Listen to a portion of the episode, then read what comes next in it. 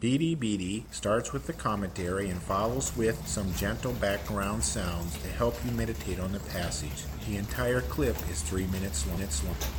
Proverbs chapter 10, verse 6. God's blessings, meaning his gifts and favors, are the desire of all, though for many this hunger is hidden. Though all receive some blessings to see what we will do with them, only the righteous are crowned with blessings. God puts blessings on their head. Crowns date back to over 2000 BC, the oldest being a copper headband found in Jericho that dates from around 2000 BC.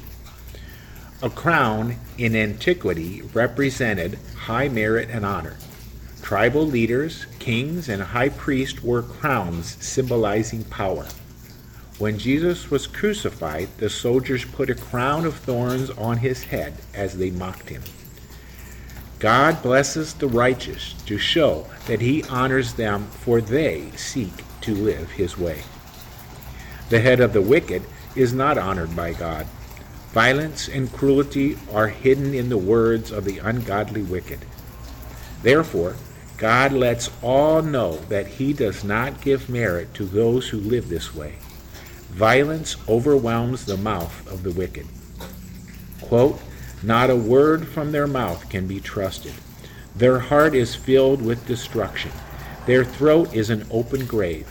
With their tongue they speak deceit." Psalm chapter 5, verse 9. Sometimes I consider the words spoken by others, especially if they have authority over me and others. Recently, these thoughts had made me realize the importance of the motivation behind the words that I speak. In order to be crowned with blessings from God, I need to control the words I say to others and about others.